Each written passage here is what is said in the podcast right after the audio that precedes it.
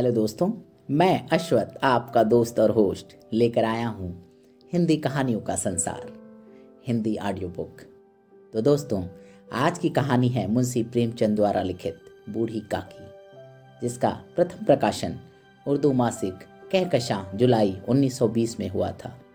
तो प्रस्तुत है आज की कहानी बूढ़ी काकी। बुढ़ापा बहुधा बचपन का पुनरागमन हुआ करता है। बूढ़ी काकी में जेवा स्वाद के सिवा और कोई चेष्टा शेष न थी और न अपने कष्टों की ओर आकर्षित करने का। रोने के अतिरिक्त कोई दूसरा सहारा ही। समस्त इंद्रियाँ, नेत्र हाथ और पैर जवाब दे चुके थे। पृथ्वी पर पड़ी रहती और घर वाले कोई बात उनकी इच्छा के प्रतिकूल करते। भोजन का समय टल जाता या उसका परिमाण पूर्ण होता, अथवा बाज़ार से कोई वस्तु आती और न मिलती तो ये रोने लगती थी। उनका रोना सिसकना साधारण रोना न था, वे गला फाड़ फाड़ कर रोती थी। उनके पतिदेव को स्वर्ग से धारे कालांतर हो चुका था। बेटे तरुण हो होकर चल बसे थे। अब एक भतीजे के सिवाय और कोई न था। उसी भतीजे के नाम उन्होंने अपनी सारी संपत्ति लिख दी। भतीजे ने सारी संपत्ति लिखवाते वक्त खूब लंबे चौड़े वादे किए, किंतु वे सब वादे केवल कूली डिब्बों के दलालों के दिखाए हुए सब्ज बाग थे। यद्यपि उस संपत्ति के वार्षिक आय डेढ़ दो सौ रुपये से कम न थी, तथापि बूढ़ी काकी को पेट भर भोजन की कठिनाई से मिलता था। उनमें उनके भतीजे पंडित बुद्धिराम का अपराध था, अथवा उनकी अर्धांगिनी श्रीमती रूपा का। इसका निर्णय करना सहज नहीं। बुद्धिराम स्वभाव के सज्जन थे, किंतु उसी समय तक कि उनके कोष पर कोई आँच ना आए। रूपा स्वभाव से तीव्र थी सही, पर ईश्वर से डरती थी। अतएव बूढ़ी काकी को उसकी तीव्रता उतनी न खलती थी जितनी बुद्धिराम की भलमन साहब बुद्धिराम को कभी कभी अपने अत्याचार का खेद होता था। विचारते कि इसी संपत्ति के कारण मैं इस समय भल मानुस बना बैठा हूँ। यदि मौखिक आश्वासन और सुखी सहानुभूति से स्थिति में सुधार हो सकता तो उन्हें कदाचित कोई आपत्ति न होती। परंतु विशेष व्यय का भय उनकी सुचेष्टा को दबाए रखता था। यहाँ तक कि यदि द्वार पर कोई भला आदमी बैठा होता और बूढ़ी काकी उस समय अपना राग अलापने लगती तो वह आग हो जाते और घर में आकर उन्हें ज़ोर ज़ोर से डांटते। लड़कों को बुढ़ों से स्वाभाविक विद्वेष होता ही है। और फिर जब माता पिता का यह रंग देखने तो वे बूढ़ी काकी को और सताया करते। कोई चुटकी काट भाग जाता, कोई उन पर पानी की कुल्ली कर देता। काकी चीख मारकर रोती, परंतु यह बात प्रसिद्ध थी कि वह केवल खाने के लिए रोती हैं।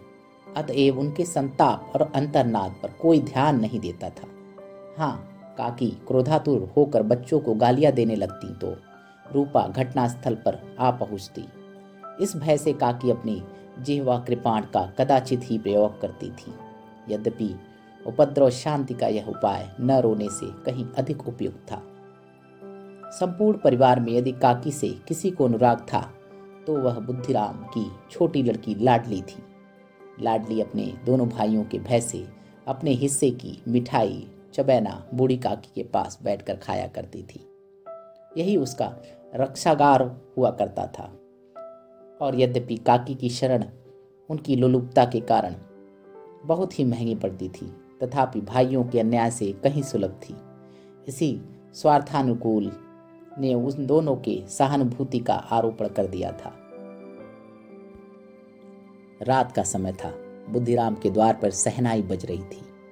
और गाँव के बच्चों का झुंड विस्मयपूर्ण नेत्रों से गाने का रसास्वादन कर रहा था। चारपाइयों पर मेहमान विश्राम करते हुए नाइयों से मुखियाँ लगवा रहे थे।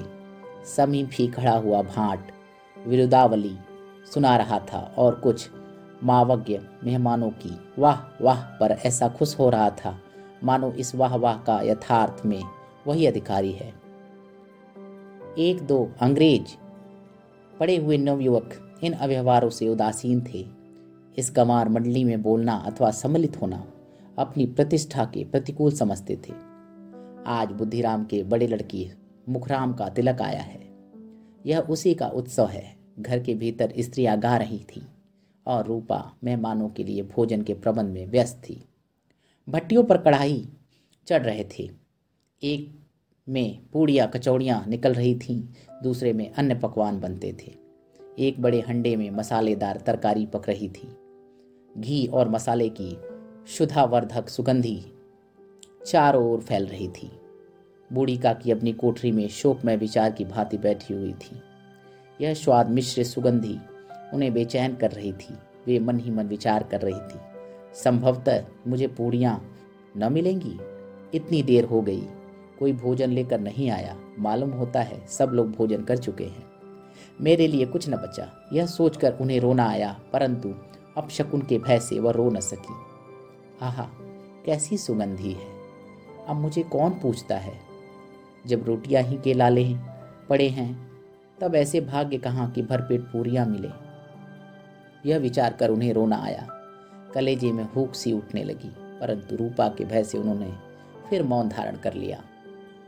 बूढ़ी काकी देर तक इन्हीं दुखदायक विचारों में डूबी रही। घी और मसालों की सुगंधी रह रहकर मन को आपे से बाहर किए देती थी। मुँह में पानी भर आता था। पूड़ियों का स्वाद स्मरण करके हृदय में गुदगुदी होने लगती थी। किसे पुकारूं? आज लाडली बेटी भी नहीं आई। दोनों छोकरे सदा दिख किया करते हैं। आज उनका भी कहीं पता नहीं। कुछ मालूम तो होता कि क्या बन रहा है। बूढ़ी काकी की कल्पना में पूड़ियों की तस्वीर नाचने लगी। खूब लाल लाल फूली फूली नरम नरम होंगी। रूपा ने भली भांति भोजन किया होगा। कचौड़ियों में अजवाइन और इलायची की महक आ रही होगी। एक पूड़ी मिलती तो जरा हाथ में लेकर देखती। क्यों चलकर कढ़ा के सामने बैठी जाऊँ? पूरियाँ छन छन कर तैयार होंगी। कढ़ा से गरम गरम निकल कर थाल में रखी जाई होंगी। फूल हम घर में भी सूंघ सकते हैं, परंतु वाटिका में कुछ और बात होती है। इस प्रकार निर्णय करके बूढ़ी काकी रेंगती हुई कढ़ा के पास आ बैठी। यहाँ आने पर उन्हें उतना ही धैर्य हुआ जितना भूखे कुत्ते को खाने वाले के सम्मुख बैठने में होता है। रूपा उस समय कार्यभार से उद्विग्न हो रही थी। कभी इस कोठे में आती, कभी उस कोठे में। कभी कढ़ा के पास आती, कभी भंडार में जाती। किसी ने बाहर से आकर कहा, महाराज, ठंडाई मांग रहे हैं। ठंडाई देने लगी। इतने में फिर किसी ने आकर कहा, भाट आया है, उसे कुछ दे दो। भाट के लिए सीधा निकाल रही थी कि एक तीसरे आदमी ने आकर पूछा, अभी भोजन तैयार होने में कितना विलंब है? जरा ढोल, मजीरा उतार दो। बेचारी अकेली स्त्री दौड़ते दौड़ते व्याकुल हो रही थी। झुंझुलाती हुई, उड़ती हुई, परंतु क्रोध प्रकट करने का अवसर न पाती थी।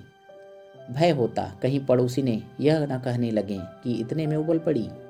प्यास से स्वयं स्वयं कंठ सूख रहा था। गर्मी के मारे फूकी जाती थी, परंतु इतना अवकाश भी न था कि जरा पानी पी ले अथवा पंखा लेकर झल ले। यह भी खटका था कि जरा आँख हटी और चीज़ों की लूट मची। इस अवस्था में उसने बूढ़ी काकी को कढ़ा के पास बैठा, देखा तो जल गई। क्रोध न रुक सका, इसका भी ध्यान न रहा कि पड़ोसी ने बैठी हैं। मन में क्या कहेंगी? पुरुषों में लोग सुनेंगे तो क्या कहेंगे? जिस प्रकार मेंढक केचुए पर झपटता है, उसी प्रकार वह बूढ़ी काकी पर झपटी और उन्हें दोनों हाथों में झटक कर बोली, ऐसे पेट में आग लगे, पेट है या भाड़? कोठरी में बैठते हुए क्या दम घुटता है? अभी मेहमानों ने नहीं खाया, भगवान को भोग नहीं लगा, तब तक धैर्य न हो सका, आकर छाती पर सवार हो गई। जल जाए ऐसी जीभ। दिन भर खाती न, होती न न जाने किसकी हांडी में मुँह डालती। गाँव देखेगा तो कहेगा कि बुढ़िया भरपेट खाने को नहीं पाती, तभी तो इस तरह मुँह बाए फिरती है। डाय न मरे, न माचा छोड़े। नाम बेचने पर लगी है, नाटक कटवा कर दम लेगी। इतना ठूसती है, न जाने कहाँ भस्म हो जाता है। भला चाहती हो तो जाकर कोठरी में बैठो। जब घर के लोग खाने लगेंगे, तब तुम्हें भी मिलेगा। तुम कोई देवी नहीं हो कि चाहे किसी के मुँह में पानी न जाए, परंतु तुम्हारी पूजा पहले ही हो जाए। बूढ़ी काकी ने सिर उठाया। न रोई, न बोली, चुपचाप रेंगती हुई अपनी कोठरी में चली गई। आवाज़ ऐसी कठोर थी कि हृदय और मस्तिष्क का संपूर्ण, शक्तियाँ, संपूर्ण विचार और संपूर्ण भार उसी ओर आकर्षित हो गए थे। नदी में जब कगार का कोई वृहद खंड कट कर गिरता है तो आसपास का जल समूह चारों ओर उसी स्थान को पूरा करने के लिए दौड़ता है। भोजन तैयार हो गया। आँगन में पत्तले पड़ गईं। मेहमान खाने लगे। स्त्रियों ने जेवनार गीत गाना आरंभ कर दिया। मेहमानों के नाई और सेवकगढ़ भी उसी मंडली के साथ, किंतु कुछ हटकर भोजन करने बैठे थे। परंतु सभ्यता अनुसार जब तक सबके खाकर न चुके हों, कोई उठ नहीं सकता। दो एक मेहमान जो कुछ पढ़े लिखे थे, सेवकों के दीर्घाहार में झुझला रहे थे। वे इस बंधन को व्यर्थ और बेसिर पैर की बात समझते थे। बूढ़ी काकी अपनी कोठरी में जाकर पश्चाताप कर रही थी कि मैं कहाँ से, कहाँ गई? उन्हें रूपा पर क्रोध नहीं आया था। अपनी जल्दबाजी पर दुख था। सच ही तो है, जब तक मेहमान लोग भोजन कर न चुकेंगे घर वाले कैसे खाएँगे? मुझसे इतनी देर भी न रहा गया। सबके सामने पानी उतर गया। अब जब तक कोई बुलाने ना आएगा, ना जाऊँगी। मन ही मन इसी प्रकार का विचार कर बुलाने की प्रतीक्षा करने लगी, परंतु घी की रुचिकर सुवास बड़ी धैर्य परीक्षक प्रतीत हो रही थी। उन्हें एक एक पल एक एक युग के समान मालूम होता था। अब पत्तल बिछ गई होंगी, अब मेहमान आ गए होंगे, लोग हाथ पैर धो रहे हैं, नाई पानी दे रहा है। मालूम होता है लोग खाने बैठ गए, जेवनार गाया जा रहा है। यह विचार कर वह मन को भलाने के लिए लेट गईं। धीरे धीरे एक गीत गुनगुनाने लगी। उन्हें मालूम हुआ कि मुझे गी गाते देर हो गई। क्या इतनी देर तक लोग भोजन कर रहे होंगे? किसी की आवाज़ नहीं सुनाई देती। अवश्य ही लोग खा पी कर चले गए। मुझे कोई बुलाने नहीं आया। रूपा चिढ़ गई है। क्या जाने न बुलाए। सोचती हो कि आप ही आवेंगी। वह कोई मेहमान तो नहीं जो उन्हें बुलाऊं। बूढ़ी काकी चलने के लिए तैयार हुई। यह विश्वास कि एक मिनट में पूड़ियाँ और मसालेदार तरकानियाँ सामने आएँगी। उनकी स्वादेंद्रियाँ को गुदगुदाने लगा। उन्होंने मन में तरह तरह के मंसूबे बांधे। पहले तरकारी से पूड़ी खाऊँगी, फिर दही और शक्कर से कचौड़ियाँ रायते के साथ मज़ेदार मालूम होंगी। चाहे कोई बुरा माने, चाहे भला, मैं तो मांग मांग कर खाऊँगी। यही न लोग कहेंगे कि इन्हें विचार नहीं। कहाँ करें? इतने दिन के बाद पूरियाँ मिल रही हैं तो मुँह जूठा करके थोड़े ही उठ जाऊँगी। वह उकड़ू पर हाथों के बल सरकती हुई आँगन में आई, परंतु हाय दुर्भाग्य अभिलाषा ने अपने पुराने स्वभाव के अनुसार समय की मिथ्या कल्पना की थी। मेहमान मंडली अभी बैठी हुई थी। कोई खाकर उंगलियाँ चाटता था, कोई तिरछे नेत्रों से देखता था कि और लोग अभी खा रहे हैं या नहीं। कोई इस चिंता में था कि पत्तल पर पूड़ियाँ छूट जाती हैं और किसी तरह इन्हें भीतर रख लेता। कोई दही खाकर जीप चटकारता था, परंतु दूसरा दोना मांगते संकोच करता था कि इतने में बूढ़ी काकी रेंगती हुई उनके बीच में जा पहुँची। कई आदमी चौक कर उठ खड़े हुए। पुकारने लगे, अरे, यह बुढ़िया कौन है? यहाँ कहाँ से आ गई? देखो किसी को छू न ले। पंडित बुद्धिराम काकी को देखते ही क्रोध से तिलमिला गए। पूड़ियों की थाल लिख लिए खड़े थे। थाल को ज़मीन पर पटक दिया और जिस प्रकार निर्दयी महाजन अपने किसी बेईमान और भगोड़े कर्जदार को देखते ही झपट कर उसका टेटुआ पकड़ लेता है, उसी तरह लपक कर उन्होंने काकी के दोनों हाथ पकड़े और घसीटते हुए लाकर उन्हें अंधेरी कोठरी में धम से पटक दिया। आशा रूपी वाटिका लू के एक झोंके में नष्ट विनष्ट हो गई। मेहमानों ने भोजन किया घर वालों ने भोजन किया। बाजे वाले धोबी चमार भी भोजन कर चुके थे, परंतु बूढ़ी काकी को किसी ने न पूछा। बुद्धिराम और रूपा दोनों ही बूढ़ी काकी को उनकी निर्लजता के लिए दंड देने का निश्चय कर चुके थे। उनके बुढ़ापे पर दीनता पर, हतज्ञान पर किसी को करुणा न आई। अकेली लाडली उनके लिए कुड़ रही थी। लाडली को काकी से अत्यंत प्रेम था। बेचारी भोली लड़की, बाल विनोद और चंचलता की उसमें गंध तक न थी। दोनों बार जब उसके माता पिता ने काकी को निर्दयता से घसीटा तो लाडली का हृदय ऐंठ कर रह गया। वह झुंझुला रही थी कि यह लोग काकी को क्यों बहुत सी पूड़ियाँ नहीं दे देते? क्या मेहमान सबकी सब खा जाएँगे? और यदि काकी ने मेहमानों के पहले खा लिया तो क्या बिगड़ जाएगा? वह काकी के पास जाकर उन्हें धैर्य देना चाहती थी, परंतु माता के भय से न जाती थी। उसने अपने हिस्से की पूरियाँ बिल्कुल न खाई थी, अपनी गुड़ियों की पिटारी में बंद कर रखी थी। उन पूरियों को काकी के पास ले जाना चाहती थी। उसका हृदय अधीर हो रहा था। बूढ़ी काकी मेरी बातें सुनते ही उठ बैठेंगी। पूरियाँ देखकर कैसी प्रसन्न होंगी। मुझे खूब प्यार करेंगी। रात को ग्यारह बज गए थे। रूपा आँगन में पड़ी सो रही थी। लाडली की आँखों में नींद न आती थी। काकी को पूरियाँ खिलाने की खुशी उसे सोने न देती थी। उसने गुड़ियों की पिटारी सामने रखी थी। जब विश्वास हो गया कि अम्मा सो रही हैं, तब वह चुपके से उठी और विचारने लगी, कैसे चलूँ? चारों ओर अंधेरा था। केवल चूल्हों में आग चमक रही थी और चूल्हों के पास एक कुत्ता लेटा हुआ था। लाडली की दृष्टि के द्वार सामने वाले नीम की ओर गई। उसे मालूम हुआ कि उस पर हनुमान जी बैठे हैं। उनकी पूंछ, उनकी गदा सब स्पष्ट दिखाई दे रहा था। मारे भय के उसने आँखें बंद कर ली। इतने में कुत्ता उठ बैठा। लाडली को ढांढस हुआ। कई सोए हुए मनुष्यों को बदले एक भागता हुआ कुत्ता। उसके लिए अधिक धैर्य का कारण हुआ। उसने पिटारी उठाई और बूढ़ी काकी की कोठरी की ओर चल दी। बूढ़ी काकी को केवल इतना स्मरण था कि किसी ने मेरे हाथ पकड़कर घटी घसीटे। फिर ऐसा मालूम हुआ कि जैसे कोई पहाड़ पर उड़ाए लिए जाता है, उनके पैर बार बार पत्थरों से टकराए, जब किसी ने उन्हें पहाड़ पर से पटका, वे मूर्छित हो गईं। जब वे सचेत हुई तो किसी की जरा भी आट न मिलती थी। समझी कि सब लोग खा पी कर सो गए और उनके साथ मेरी तकदीर भी सो गई। रात कैसे कटेगी? राम, क्या खाऊं? पेट में अग्नि धधक रही है। हाँ किसी ने मेरी सुधी न ली। क्या मेरे पेट काटने से धड़ जुड़ जाएगा क्या? इन लोगों को इतनी भी दया नहीं आती कि न जाने बुढ़िया कब मर जाए। उसका जी क्यों दुखावे मैं पेट की रोटियाँ ही खाती हूँ और कुछ। इस पर यह हाल मैं अंधी अपाहिज ठहरी न कुछ सुनूं, बूझूं। यदि आँगन में चली गई तो क्या बुद्धिराम से इतना कहते न बनता था कि काकी अभी लोग खा रहे हैं? फिर आना। मुझे घसीटा पटका। उन्हीं पूड़ियों के लिए रूपा ने सबके सामने गालियाँ दी। उन्हीं पूड़ियों के लिए इतनी दुर्गति करने पर भी उनका पत्थर का कलेजा न पसीजा। सबको खिलाया, मेरी बात तक न पूछी।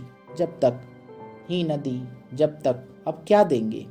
यह विचार कर काकी निराश में संतोष के साथ लेट गई। ग्लानी से गला भर भर आता था, परंतु मेहमानों के भय से रोती न थी।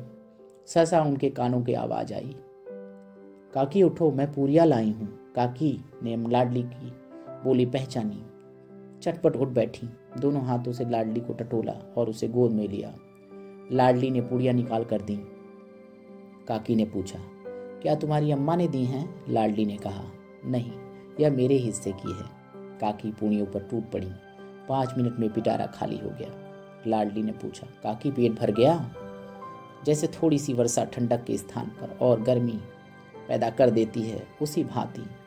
इन थोड़ी पूड़ियों ने काकी क्षुदा और इच्छा को और उत्तेजित कर दिया था।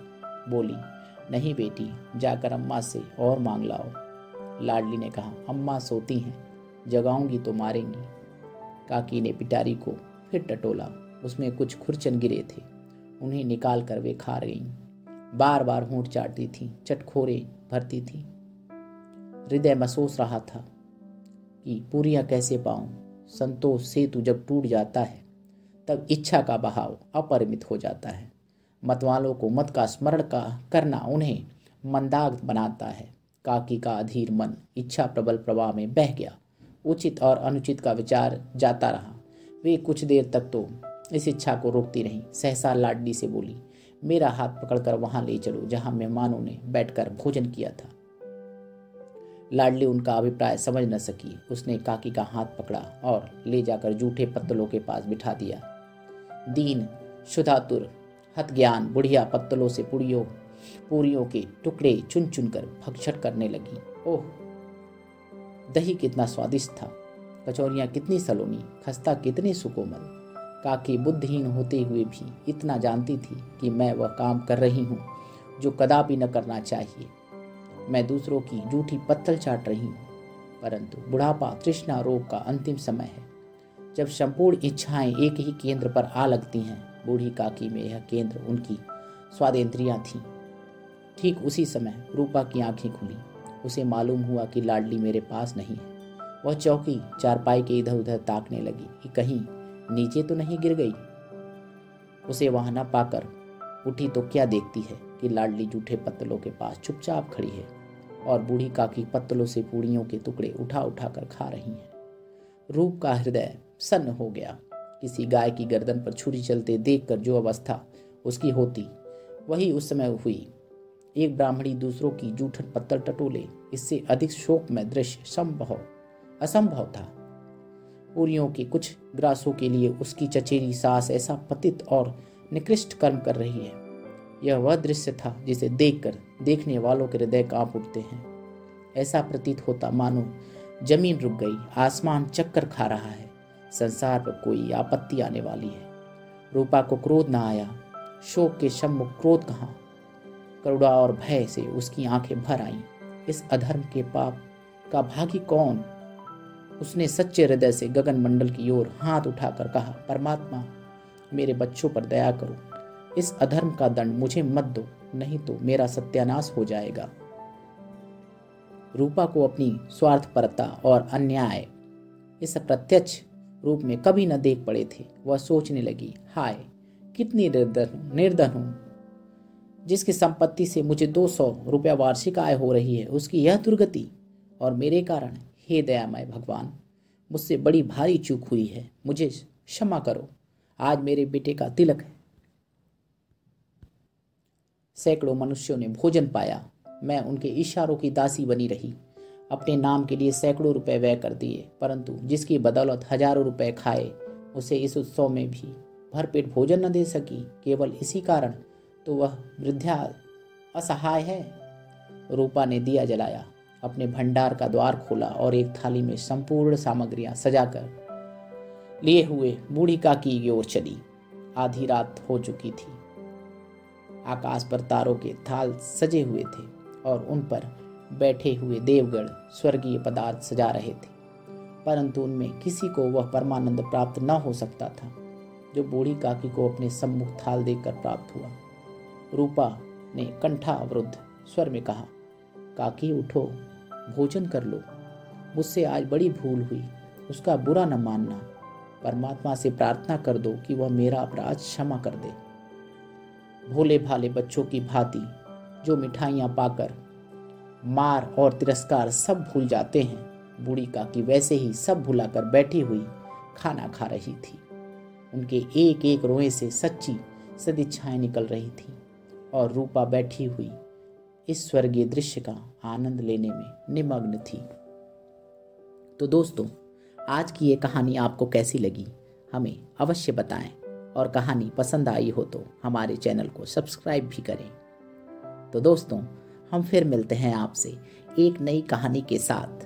तब तक के लिए हमें आज्ञा दें। नमस्कार।